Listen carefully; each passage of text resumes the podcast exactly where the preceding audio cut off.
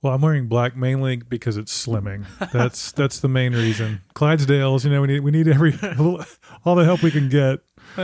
You got to balance fashion and function. That's right. Exactly right.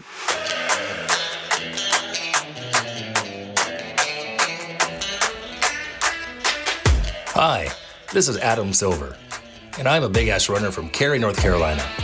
Welcome to the Big Ass Runner Podcast, where we entertain and encourage trail runners from all over the world. Now, here's your host, Jeff Harrell. Well, Adam, thank you so much for that excellent introduction. And we are so thankful for all of the Big Ass Runner Herd members out in the Carolinas. So, really appreciate you guys out there. And again, Adam, thanks for that awesome introduction. Very professional, by the way. Well, welcome to the Big Ass Runner. My name is Jeff Harrell. This is episode number 80. It's hard to believe. I remember Stephen and I were joking about the Magic Johnson episode that would have been 32, episode 32. Now we're on 80. Hard to believe. I'm not great at math, but it seems like maybe 20 more to triple digits to that 100 mark. So we're very grateful for everyone that listens to this show. And this episode is a little different. Today is a very special episode because my 100K at the time of this recording is about nine days out. And so I've got a running coach, I think, as everyone knows, the ninja Greg Sisengrath, and he is going to be in studio today to do my pre race check in we're going to bring the Big Ass Runner herd into the studio and we're going to actually do this live on the show. So you're going to hear from one of the best running coaches out there all the things that we talk about pre race, during race, post race.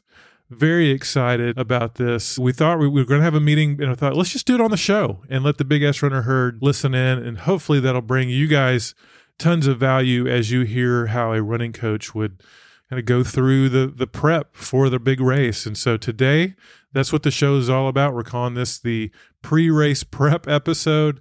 I think you're really going to enjoy that. So without further ado, let's get going on the very special pre-race prep episode of the Big Ass Runner.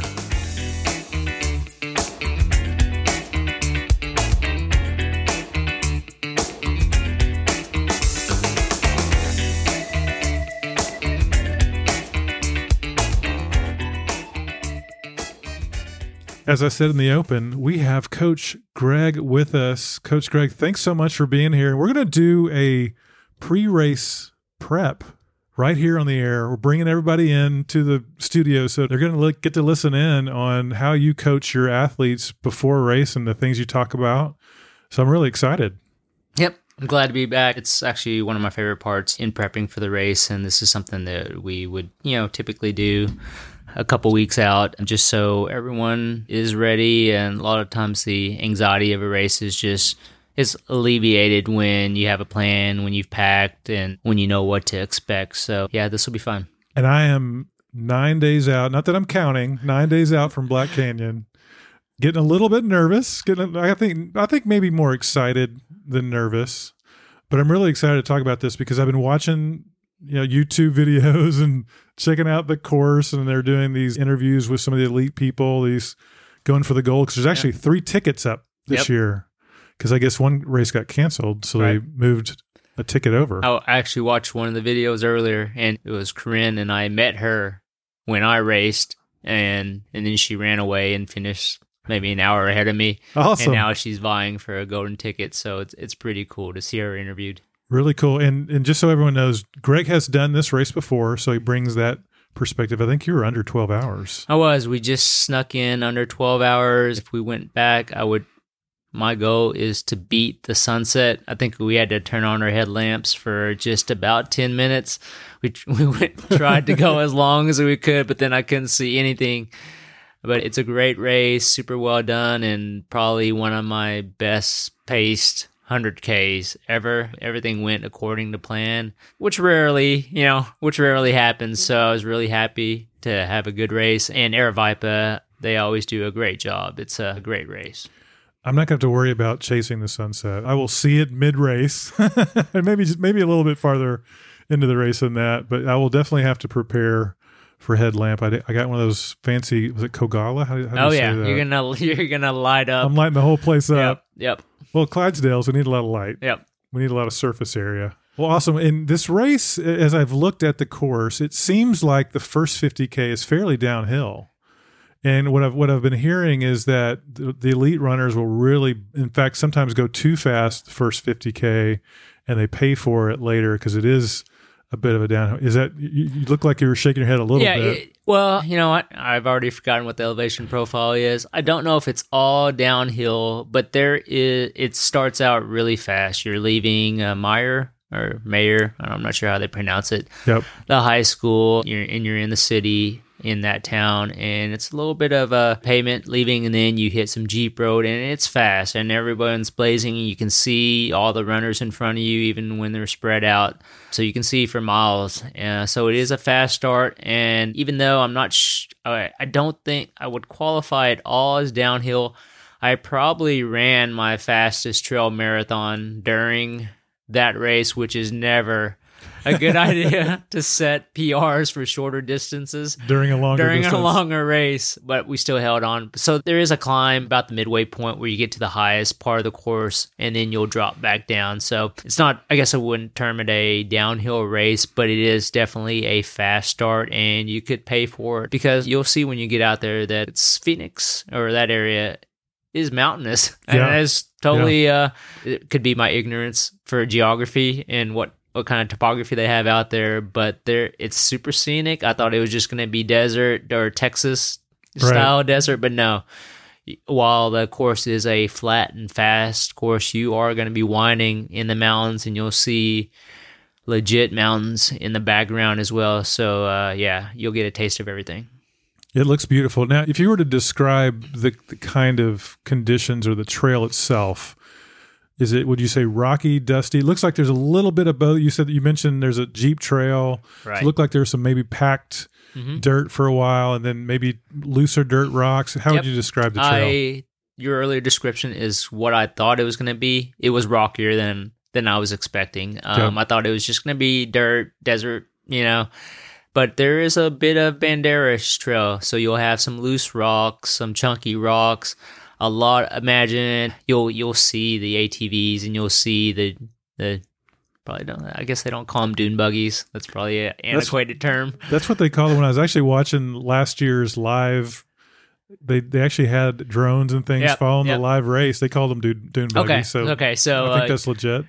you'll you imagine trail or wider jeep road that those type of vehicles would want to be on. So you'll get a mix of everything where you'll also be on some uh, really buffed out jeep road and then it'll give way to a little bit chunkier atv trail a little bit rocky and then you'll be on legit trail where only humans and horses should be on and that's a bit chunkier and a little bit narrow and winds around all the terrain and cactuses there. So it is a bit of everything. So more like Bandera, less like what what I saw in Tyler, which was mainly roots and and and a lots lots of down. What do you Yeah. call needles? Yeah, there's no there's no roots and there are no soft pine needles. So if you go down out there, there's a good chance you uh, you're gonna come up with something. In, in fact, and I, unfortunately I wasn't there, but a a really fast female came in and she had rode, and you've probably talked. They may have talked about the cactus, Oh the no. jumping.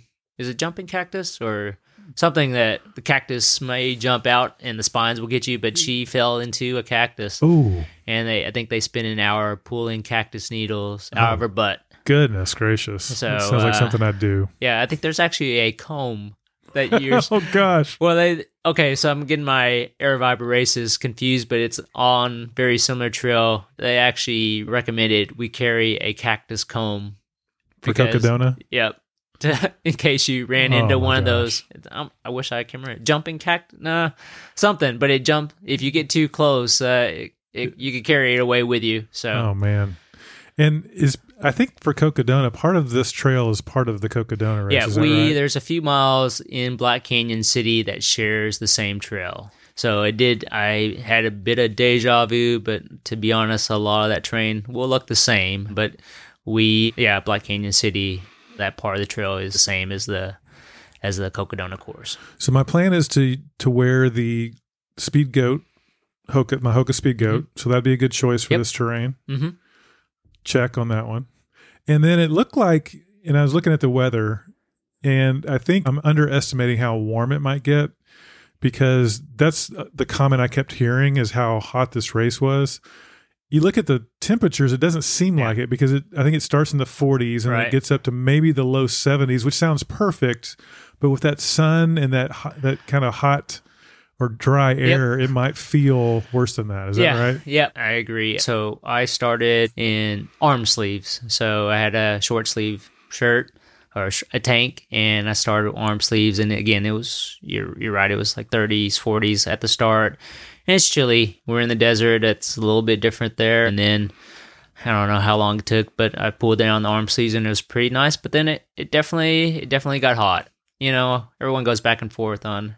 It's a dry heat. It's worse. Right, or the humidity. pretty bad. Yeah. It's all bad, but it is a slightly different heat where because you don't feel the sweat on you, you don't realize how much sweat you're losing until you look at your black shirt. And I think uh, I see that you have a black shirt. You'll see the sweat on you, and you realize how how much you have perspired during that race. I'm very brand loyal, so I ordered two of the new Path Projects, what they call the graphic T-shirts, and I've got the I've got them right here, and I'm I'm wondering if black was the best option now that I'm hearing about the heat. But I've got the the Path mountain Yeah. tested, and I've got the, the yeah both they're both mountain tested, Yep. but they're the two different versions are really cool shirts.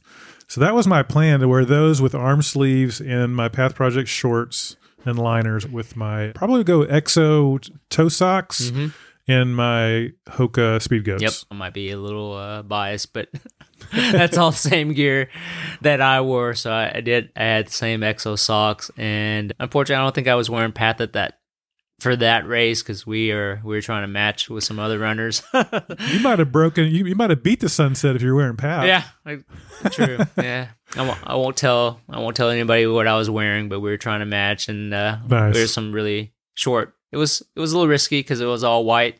Yeah, you could never know wearing white shorts. Yeah. Oh, that's true. But actually, and I wish I had the article in front of me, but there's some there's some different literature out as far as it might not be as bad as you think wearing a dark shirt in the heat. And again, the science part of it is uh, escaping me right now. I wish maybe I can dig it up uh, before the race, but I, I think you'll be okay with that. And I did wear that same shirt that you uh, that you're showing me at a had a little recon run last weekend. Yeah, for and it- Ramble it in the went- Brambles, right? Ramble the Brambles, and it warmed up pretty. It warmed up pretty fast because we started in the 30s, and uh, we got pretty hot to where I was. I had to take off my uh, my hoodie, and but the shirt was fine. The fabric is a is the is there a newer fabric, so it wicks pretty well, and it seems super seems super light and wicking. So I think it's going to be fine in the desert. And I actually wore their some of their older Cascade shirts during Cocodona and I I think it was great for a desert style racing. So I, I think it's a fine choice. Well, I'm wearing black mainly because it's slimming. That's that's the main reason. Clydesdales, you know, we need we need every all the help we can get. You got to balance fashion and function. That's right, exactly right. And then I'll I'll probably have my my path hat. I'll probably just start with a cap. I don't think I'll even start with a beanie or anything like yeah, that. Yeah, I uh, I think cap's fine. I, I don't think I had anything covering my ears at the start. okay. I had gloves for sure. Yeah, gloves. I always wear gloves. I feel that if my hands are cold, I feel Yeah. like that's that's more painful than anything else. Yeah. That's cold. Well, I'm a uh, I'm a cold weenie with my hands. I could be wearing shorts and no shirt, but I need to have gloves on. Hey, if you know Nick Bare, he's the same Yep. way, Oh, and he is ripped and a manly man, and he wears gloves too. So. well, I'll be looking out for him at uh at Rocky. At Rocky, he's running Rocky this Yep. weekend. Yes, we're recording this on a Wednesday before Rocky. It's ten days out from the Black Canyon, so this is probably a perfect time for for us to have this discussion. So we've talked about kind of a little bit of the terrain. We talked a little bit about what I'm going to be wearing. So what what are the other questions that you would go through with your athletes? Yeah, so typically how we start any kind of uh, race day prep, and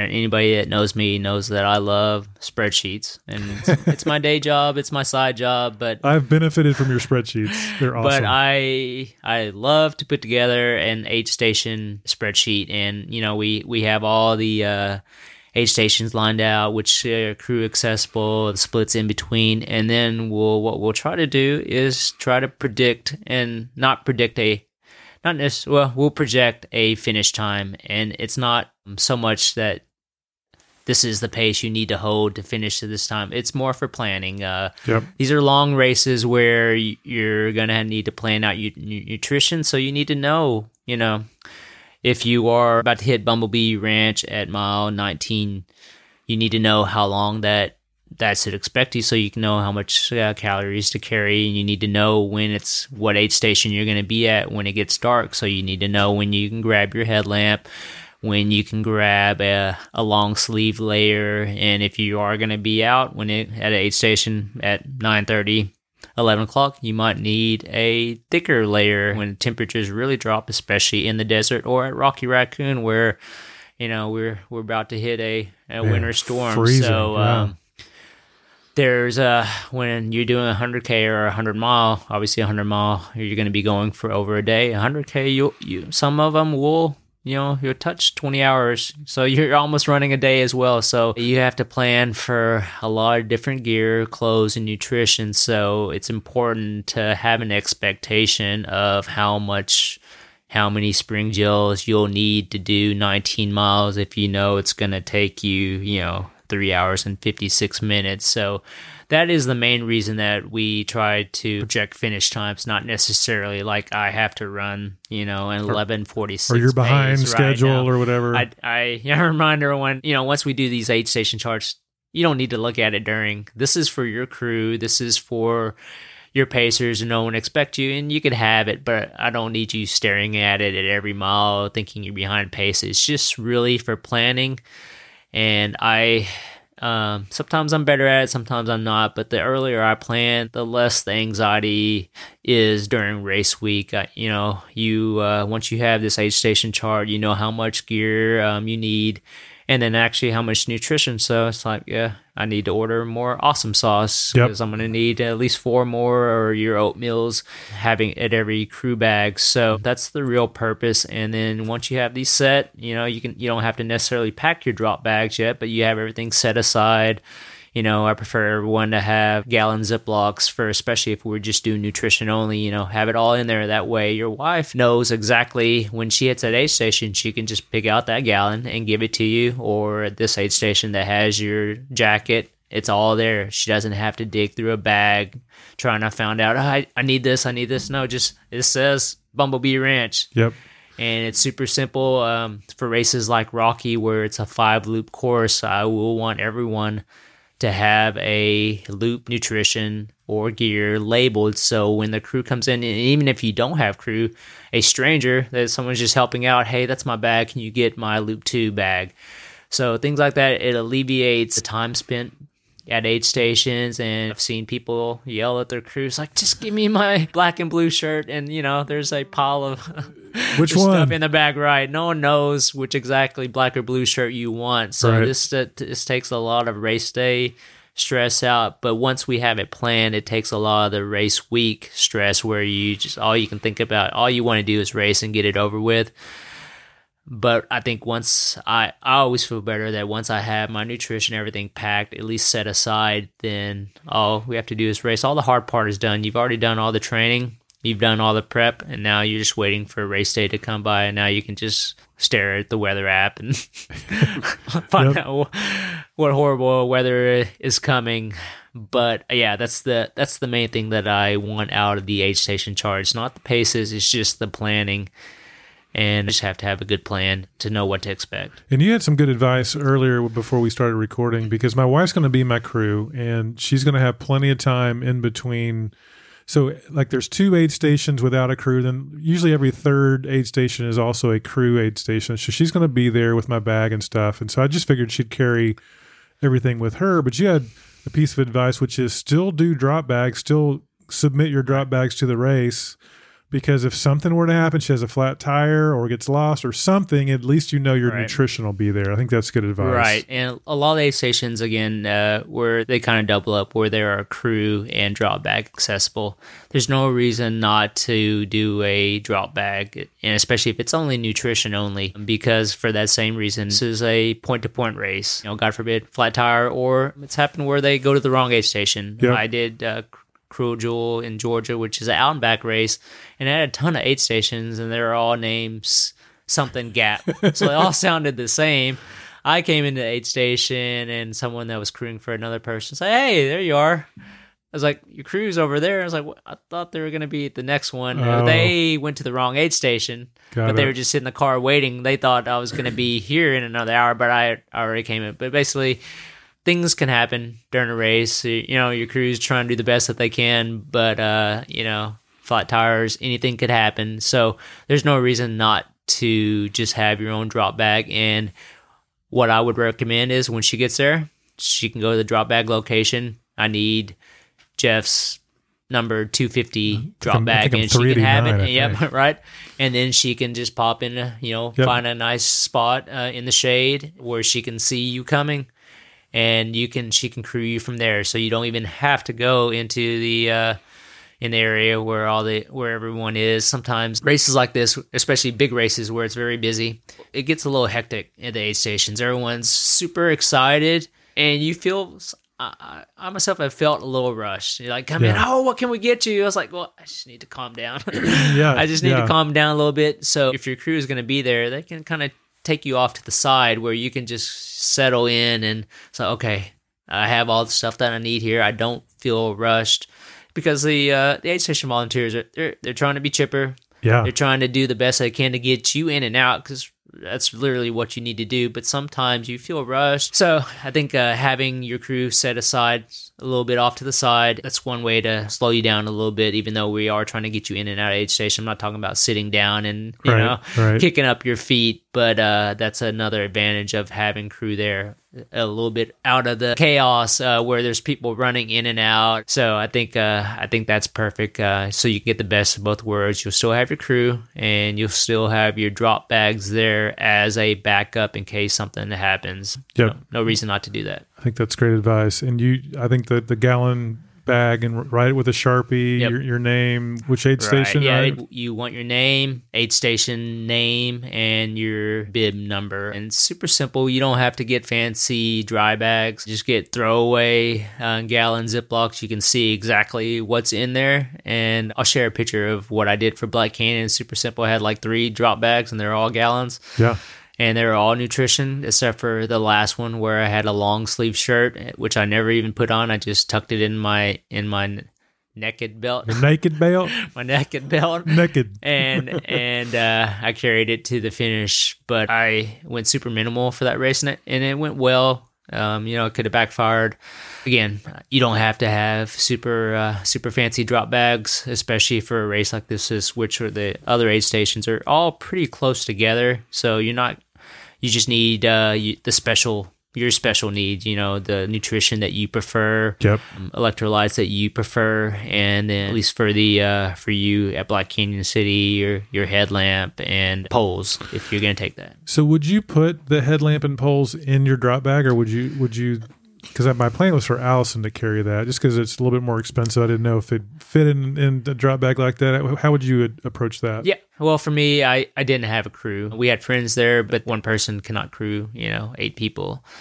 And she was uh, she was there for her husband. So Yeah. um, even Yeah. though we were probably going to be together, I did leave my light in my drop bag. I at that time I was just had a super light BioLite headlamp and Uh-huh. it's super small, and I just left it in the drop bag. I've never really out of all the races, I've never lost a drop bag that I didn't. Yeah, I I think uh, maybe Bighorn it was missing for a day, but I got it back. so uh, even though we do have a sometimes we have some expensive gear, um, Yeah.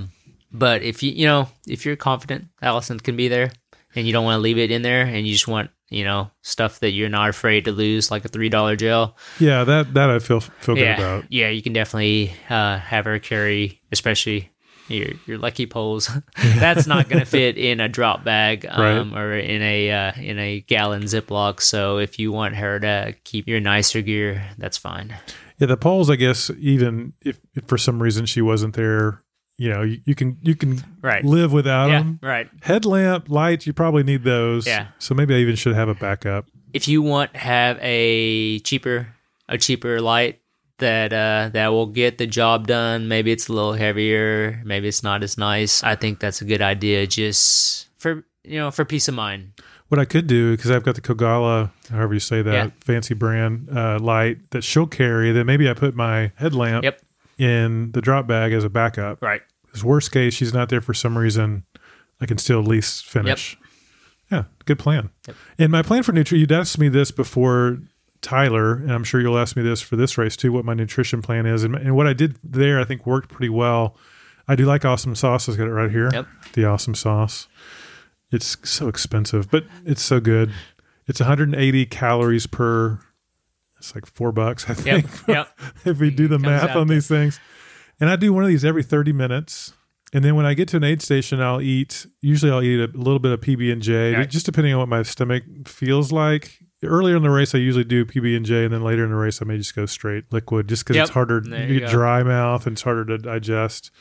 And then whenever I see Allison, I'm going to do one of these. What are these called? These are also. Spring Energy. Yeah, the oatmeal fruit packs are 350 calorie, and so this is what I did at Tyler because I had my own drop bag. It was a three three loop race, and so in between each loop, I did this oatmeal, and it, it seemed to work pretty well. So that's my plan.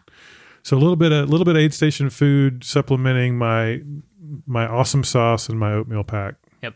And then I thought I'd probably because it's going to be a little bit of a dry heat, add some SaltStick Yep. pills probably when I see Allison as well. Just take two. Yeah, and sometimes uh, you, even though they will tell you what kind of uh, hydration is on the course, you know, aid stations, some they don't. Sometimes it's not mixed in the right, uh, you know, right ratio, so you kind of never know. It's always good to carry because these uh, these capsules are small. They take up they take up no room, so Yeah. it's always good to have a backup. A lot of times, you know, you can when you're running, you your body gives you pretty good cues. So I'm like, oh, I am a little thirsty. For me, if I ever hear an echo in my ear Oh. or my ears are feeling clogged, that no, that tells me I've gotten behind and hopefully I can recover. Interesting. But that's uh, that's typically how I know that I'm dehydrated. It's like I hear an echo or I'm, I feel like I'm having to unclog my ears. So that's uh, that's a sign of dehydration for me. Hopefully uh, you don't you don't get to that. But yeah, definitely definitely have that um, because there's no reason not to carry. It's it's it's no yeah, additional super, weight. Yep. super easy, and that's what I did again at, at in Tyler. I, I had a salt. I think I just did one pill in between each Right. loop because it was a shorter race and it was not. It was cold, so I didn't think I was probably losing as much fluid as I might during this race. Oh, cool. So that's going to work. So then, what are some other things I need to be thinking about as I as I attack this this course? Yeah, I just uh, I think the most important thing is enjoy yourself. The scene is really cool. Aid stations are really well done, and you know you'll probably see some drones flying around. Uh, Aravaipa puts on a good show. You're a pretty sociable guy. There'll be a ton of people, and uh, you know I've met people on the course that I still talk to now. So. Uh, enjoy yourself because uh, people will be passing. You'll be passing other people. You'll probably find someone that kind of matches your pace Yep.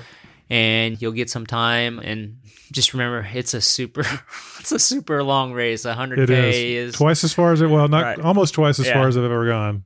100k is uh, when you think about it it's it's a ridiculous distance it's it's a long time That's what Um, people tell me when I when they ask me how far this race is. I'm sure you get this Yep. a lot. Hundred. Why would you want? I can't. I don't like to drive 100k. I'm like, oh, I get it. It's haha funny. But yeah, it's it's twice as far as I've ever gone. Yep. So it, and it's I think the simplest advice is you you just can't do trail math. You can't think, uh, I'm at Bumblebee Ranch at 19 miles. I've got 40 miles. I've never even ran 40 miles right. in one shot. So uh, the simple thing is just uh, it's easy. Aid station, aid station. Yeah. Um, uh, I have five miles. You know, I have 4.6 miles to Gloriana mine, and you just break it up and then do well chunks, and you can run 4.6 miles. You know, right now Yep. in your in your Sure. jeans. Yeah. Sure. So you just keep it in manageable chunks, and you don't think about that. "Ah, I have to be out here for twenty more hours. You just that's that's just not uh that's just not the kind of frame of mind that you want. And it's definitely there's gonna be points. It's gonna suck. Even though I had the best race or the best hundred k that I've ever run, I definitely doubted or I definitely regretted doing a longer distance.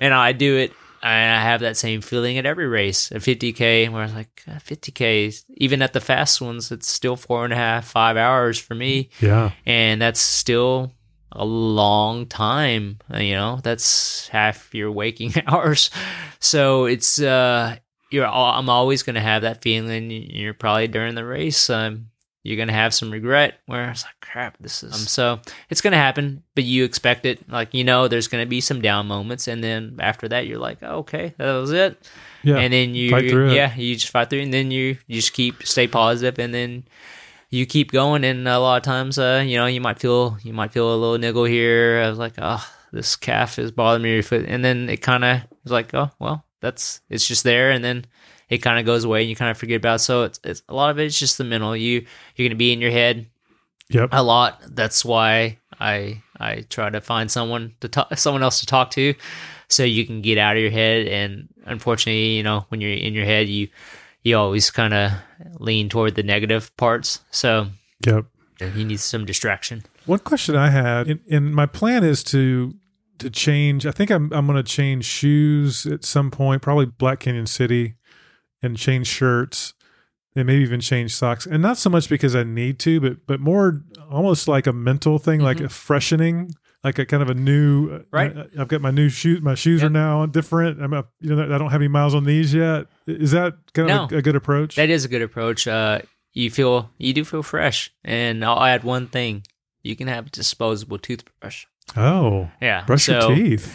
Um, that's uh, something that I heard from uh, uh, Eric Schranz, Ultra Runner podcast, and it's something that I've done during hundreds, where you know, not necessarily you don't have to wake up, wait until breakfast the next day, but Do it um, anytime. yeah, you it's definitely uh, you can do it in the middle of your race as well because you're gonna be changing and and as and as good as the spring gels are, and you'll probably be drinking some Coke. You're it's a lot of sugar. Even Yeah. though this is real food and uh, real fruit, it's still sugars that are in your mouth, and especially if you're throwing some elect, you know, electrolyte capsules in there, there's just a lot in there that you don't that you might want to get cleared out and it's refreshing. And you'd be surprised how much that can change your mindset. So you know clean your teeth clean shirt clean socks new shoes and you'll be feeling you'll be feeling like a new man Well, all the dentists are applauding you right, Right. now. Ashley's probably Yeah, applauding I you right now. about Ashley yeah we should ask her how often she brushes her teeth during I will. You know, I'm going to see Ashley. I'm That's very right. excited. I get to I get to meet Ashley,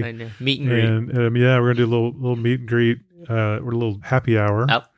Thursday, we're gonna come in on Thursday. I don't think I told you this. We're flying in on Thursday. We're gonna meet up with Ashley and a few people out there, and then Friday we're just gonna recon, drive to all the aid stations. Yep. So my wife has a sense of where where everything is and and all that, and then and then hopefully get a good night's sleep and and then hit the race the next day. I will say specifically for this race because when you finish, it's going to be, even though I finished at dark, I finished relatively early, but it was still dark.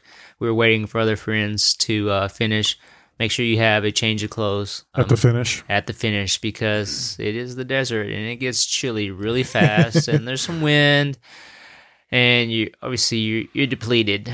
And it, even if it's 50 60 degrees that's going to feel frigid if you, if you don't have a change of clothes. So i was wearing a puffy jacket pants chain shirts had a I had a beanie on and I was still a little chilly. Uh, we had a friend that finished and he did not have a drawback. He ended up putting his arm sleeves on his legs oh goodness! to cover up. And that pizza at the finish, and I had a, a roaring. I've heard about the a- pizza. right, it, the pizza's great. I have a roaring fire, but definitely have a change of clothes, or not necessarily change of clothes, but extra layers to throw on.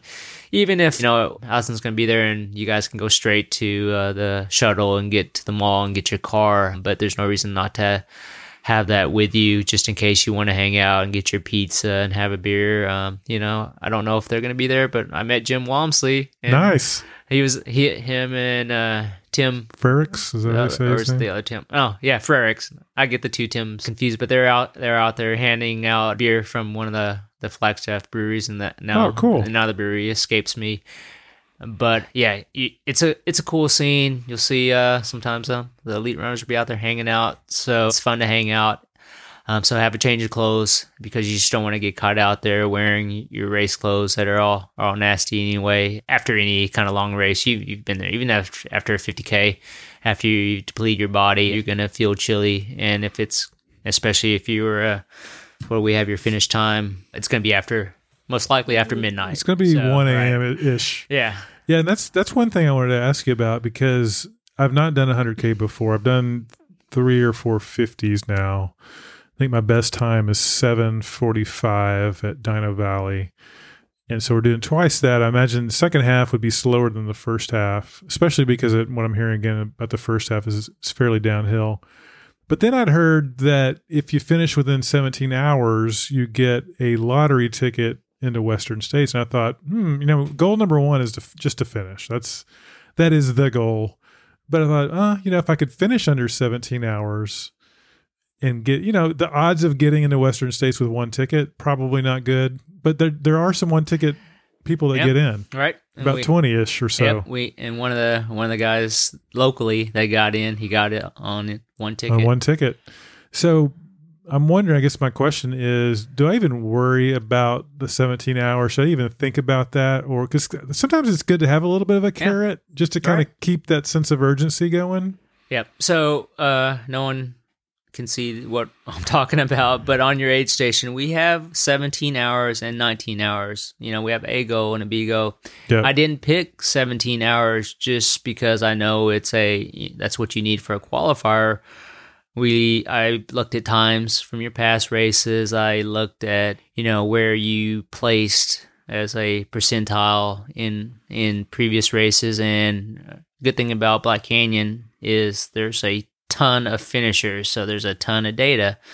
So we have splits for almost all the main aid stations. So we know that um, around the, I guess it's Soap Creek, which is 31 miles. If you're gonna run 17 hours, you need to be there in about seven hours and 12 minutes. If you're at a 19 hour pace, it'll be there about seven hours and 44 minutes. So we can look at like at Dino Valley, the 50K that you did, you did it in about 706. So it's very similar. Uh, obviously, Yeah. we're not, uh, it's, there's different courses. Dino Valley is a little hotter, uh, a lot hotter. Let's be honest, it's a lot Yeah. hotter. running the rows because it's a 54k we had to i had to scroll back to see what time you hit around 31 miles and it was about 712 so it's really close to and I, even though those were i i think we were still calling them training races you weren't going all out so er, No. definitely I think it's it's doable. So I wouldn't any kind of aid station projections that we put. I don't I don't put them on there just to go shooting for something in the sky. This is something that if you know if the stars align, you know the weather's good and you're feeling I feel great, good, yeah, yeah. then this then 17 hours is a goal that you can achieve. But we also have a B go, so we know that okay, if he's uh, you know 10 minutes beyond pace here, then we can expect him a little bit later. So well, Allison's not worried. Right. So we don't want to. We don't. We just have one one chart on there. So you definitely you can definitely hit this goal. So that's why we have it on there. Just so right. You you need a carrot. Everyone has something to strive for, and then we have a plan B where if uh, things go a little off, um, we still have something the to to go for. And I wonder at, at some point, do most, cause, you know, most mid packers like myself, do you hit a point? Because I've never done 100K, obviously. Do you hit up? Because at, at the end of Rocky, we, we ran, not end of Rocky, at the end of Tyler, I was with Andrew. Right. And we ran in the last Mhm. three or four miles. So I, I could I could still run at that right. point. It, does there come a point in 100K when you sort of hit that, like, I don't think I can run anymore and Right. I'm just power hiking? Yeah. That's how I'm getting home. Yeah. Uh, you know what? I don't care what the race is, what the race distance is. I feel like I can never run one more step. So at the end of the 50K, I was like, ah, there's no way. There's no way I could do double. Well, there is your mind. You know, you your mind kind of adjusts. Yeah, you've it? told your your you've told your brain that okay, we're running a 50k, we're running a 54k, and it's okay. Well, we're gonna.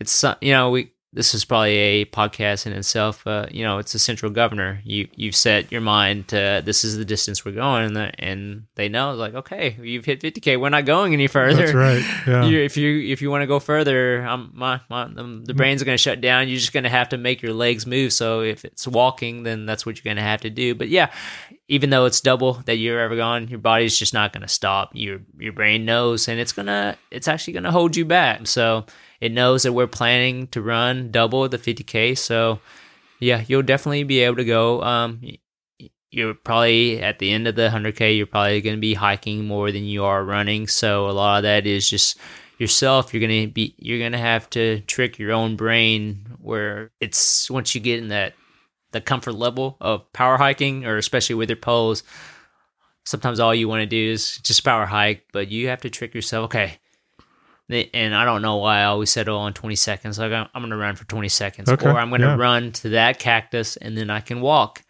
And then you can walk and then you feel like okay i've caught my breath. Okay i should run. So you just have to keep you have to add something. You see, see that cactus in front of you? I'm going to run all the way to that cactus and then i can walk something attainable where 20 seconds i can run for 20 seconds i can run that distance and then you just keep going and you just keep moving all you have to do is keep moving no matter how slow it is but if you throw in uh, that's why we've done all that uh, weight vest hikes Yep. so just working on forward progress and just moving. No, no, there's no, well, there's nowhere to sit out there anyway. if you sit down, you're gonna end up sitting on a cactus, and there could be a scorpion. Oh, we don't want know? that. Right. I wanted to ask you a little bit of, too about strategy. My strategy has always been with 50Ks that I tend to run your flats and downs. Not if it's too steep, you know, you got to be a little careful. Right. But and then power hike, you know, inclines. Right.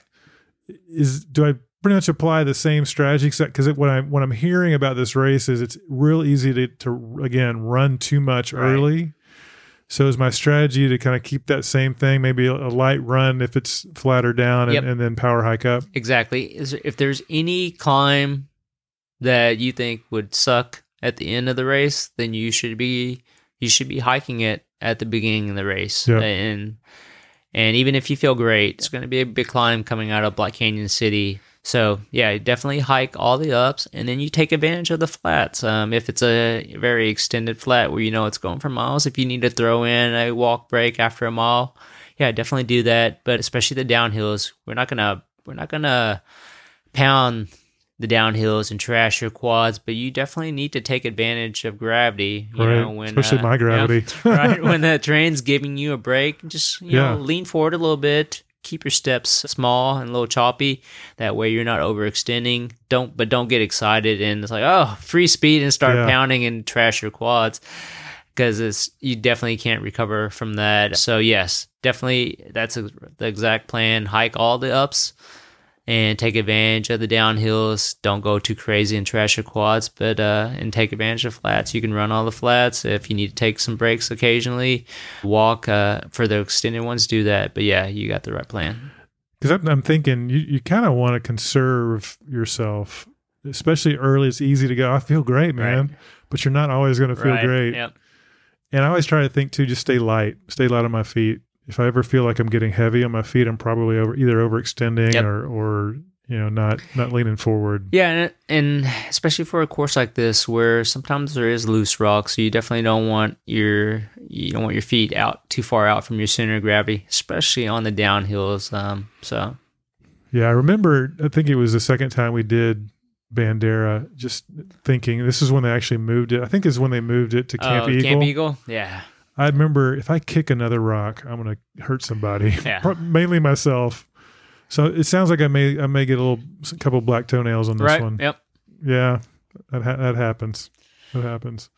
Well, this has been great, Greg. Anything else that you would cover with your athletes before you kind of send them off and pat them on the rear and off they go? No, this is. Uh, I think we covered. Yeah, we definitely covered everything. Sometimes we'll double up on these uh, on these calls where you know, once they have a chance to go through the aid station, pack all their stuff, make their notes, and we come back and uh, just one final touch base. But I think this is it. Uh, you've got your, your nutrition set. You have a you have a race plan, a gear plan. Um, so everything else, you're ready. Um, you've done all the hard work. I mean, there's nothing that we can do at nine days physically to get you ready.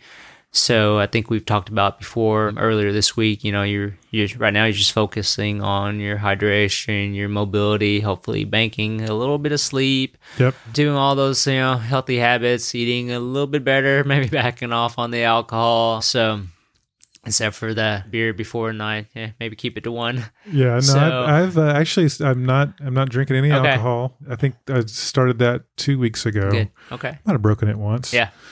and you just like, hey, the end is near, Right. and I've Yeah, I've you got can hold on for I can hold bit, on yeah. for that long. And and I actually went to Stretch Lab today. I Yeah. got stretched out. I've been All doing right. doing that a couple of times. Uh, it, it feels a little bit like a luxury. I think we talked on the show before. It feels like I'm I'm so lazy. I need you to stretch me, but they can just stretch you in ways that you just can't stretch yourself. Really, it felt really good. I've got a couple more of those before the race too. Yeah. So yeah, right now it's, it's really just dialing in all those healthy habits, some that hopefully you've been doing anyway, but you know, we're just a little bit more consistent now because the run volume's less. And sometimes we just have that anxiety where we're not, oh my God, we're not running as much. So Yeah. we have to do something. And I'll tell you that the yoga and the mobility and the stretching is something that it's okay to replace some of that run volume with and do a little bit extra, especially now uh, when we're just trying to stay as healthy as we can. And then just hydrate, hydrate, hydrate. Yep. Unfortunately, yeah, you have to. Unfortunately, you're probably hitting the bathroom every hour. Um, but Yep. it's the way yep. to go. It's it's the price we pay. And do you do checklists too, bef- like for every aid station, or just because I'm thinking I'm, I'm you know, I, well, actually, let me ask you this question because what I thought is it would have the Theragun in in kind of the pack that Allison has, and maybe even one of those rollers. Do you Mhm. do you recommend hitting the Theragun if you can, if you've got one in between? Yeah, there's a. I def. I would keep that in the. You know, we have a.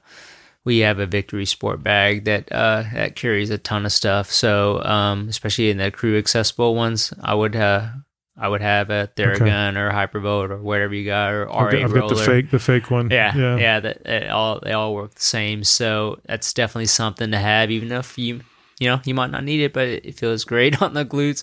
You know, Yeah. we're not we're not anywhere where you can lay out a yoga mat and sit on a ball to roll it out, but you can definitely stand and and uh, she can gun that right in your glute. And you know we've done. Uh, that's that I'll be I'll take my own to Rocky and it's not for me it'll be for uh, the athletes that are coming in so yeah that's I'm glad you brought that up yeah those there's great you know those recovery tools are great there's definitely bring it I'm gonna bring the foam roller on the plane because I figure we can leave that in the hotel. I can I can foam Yeah. roll Thursday, Friday, and probably that morning. yeah I carried uh I took my trusty little vibrating massage ball um just so I didn't want to carry the roller but I had that and before we left for the race I woke up a little early had my coffee and I did about a 20 a 10 uh, about 15 20 minute little roll uh roll mobility session uh activated the glutes. I'll send you the I think I probably I may have added it to your plan but it's just the extended warm up um, but just uh, some stuff to activate before you uh, leave the hotel because obviously we're not gonna or or wherever you're staying we're not gonna be able to do that pre-race out on the track. Right. well you could you, just, you know people might look at you weird but uh, that's something you can do while you're drinking your morning coffee anyway so I was gonna bring the lacrosse ball too Yep. to do the foot the foot thing. yep oh yeah yeah we all The Nick Bare foot morning of foot thing. I don't know if you've Yeah, seen him do that. I haven't, but that's how I usually start my day um, before even the you know the yoga this yoga sessions I do. It usually starts with rolling my feet because that's unfortunately that's my problem area. So Yep. I get tight feet and tight calves, so I roll that out first. And um, before I do long runs or all my races, we do I, I use that to roll out. So So Greg, I'm I'm curious about because you hear about carb loading, you hear about eating the big spaghetti dinner the night before. What's your kind of what's your thoughts on that? Right. Yeah. So uh, I I I personally don't carb load, but um I I will eat a little bit more. So say um at least for trail races, trail races are usually on Saturday. I will have a bigger dinner on Thursday. Oh, Thursday. Okay. Eat uh eat a little bit more. Then um you know uh when when I go for carbs, it, it'll be like a, a sweet potato, you know, a little bit extra starches there, and I'll have my bigger dinner on Thursday, and then you know I'll maybe a little bit bigger lunch on Friday, and a light and a lighter dinner on Friday night, just because uh, you know you're gonna unless depending on how early I I don't wake up super early before races. I luckily for me, I'm pretty I'm pretty regular, so I don't have to wake up hours before to clear it out. I don't have to take two two cups of coffee. I just drink the coffee for because I like coffee. But uh, not having as big of a dinner, it's a little bit easier for me to. I feel like I'm a little bit mm, lighter. I don't. I'm not running on a heavy stomach, so Yeah.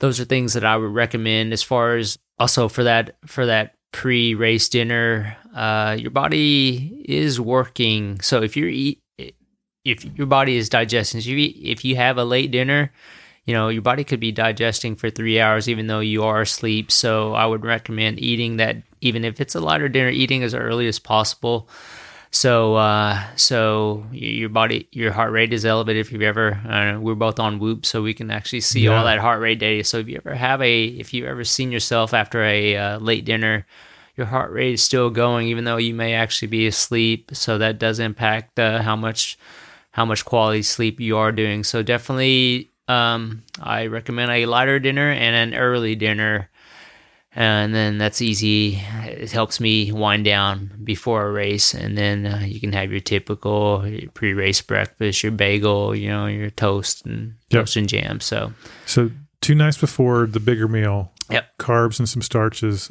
and then if that's what you like, right, because cause ideally, maybe a little protein as well. right, other than a right, other than a shakeout, you know, a twenty or thirty minute shakeout on Friday, you're not gonna be doing much. So that probably burn, you know, two hundred calories. So you are gonna be if you if you have a bigger meal on Thursday, you're gonna be topped off as far as your calories if you eat normally on Friday. So you'll be you'll be all set for for the race. And I want to ask you because you you asked me we were texting right after Tyler, and you said, Jeff, did you replace your protein? And I said, well, if if a Whataburger with cheese is replacing my protein, then yes.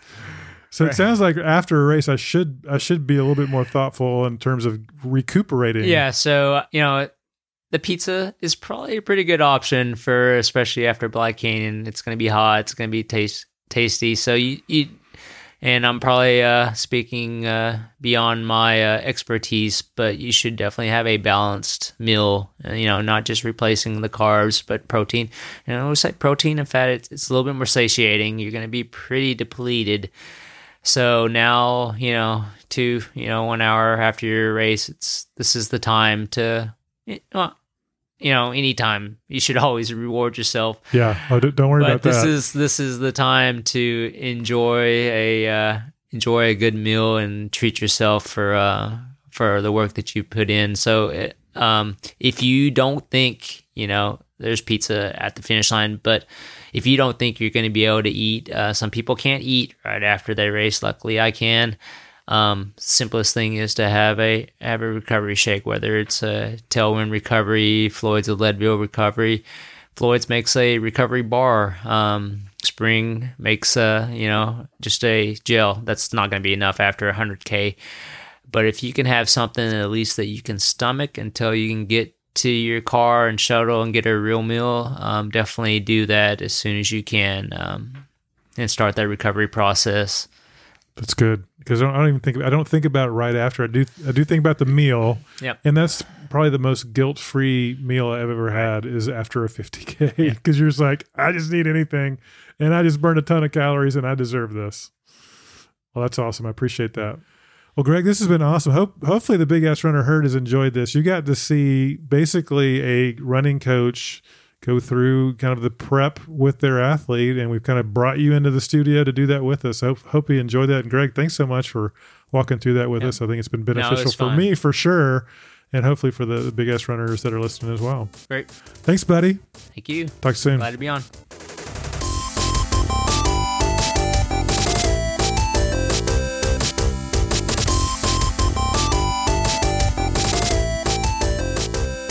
Well, believe it or not, that is the end of the very special pre race prep episode of the Big Ass Runner, episode number 80. big thanks to Adam Silver for that awesome intro, and certainly huge, huge thanks to Coach Greg for walking us through that pre race prep, thinking through the race and all the variables that that race will entail. Hope you found that interesting and valuable as you prepare for your races. It's spring's coming. We got a lot of races ahead of us this year, so hope you found that helpful.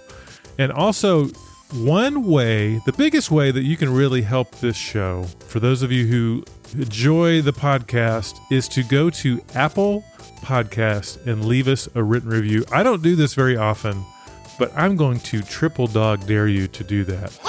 We would love a written review on Apple Podcasts. I realize you, not everyone listens on Apple, so if you don't have access to Apple Podcasts, you get a break.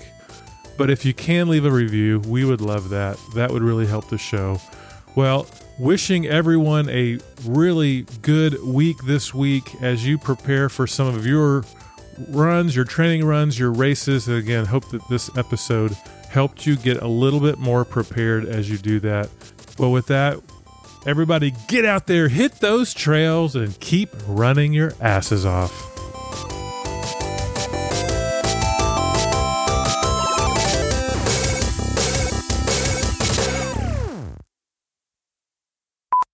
See, that was fine. Clean. No bloopers. That wasn't very fun. But anyway, I'm just kidding. And this show is this episode, and this episode is a little different. That's the normal way these. Well, I guess there's really nothing normal about this show, but that's usually how it goes. Um, heck, heck, hecticness. That's not a Yeah. but It- is Yeah, think- yeah, We're making the it a word. chaos. I will say specifically for this race because um, excuse me. Pre-race prep, thinking through the race and all the variable and all the variables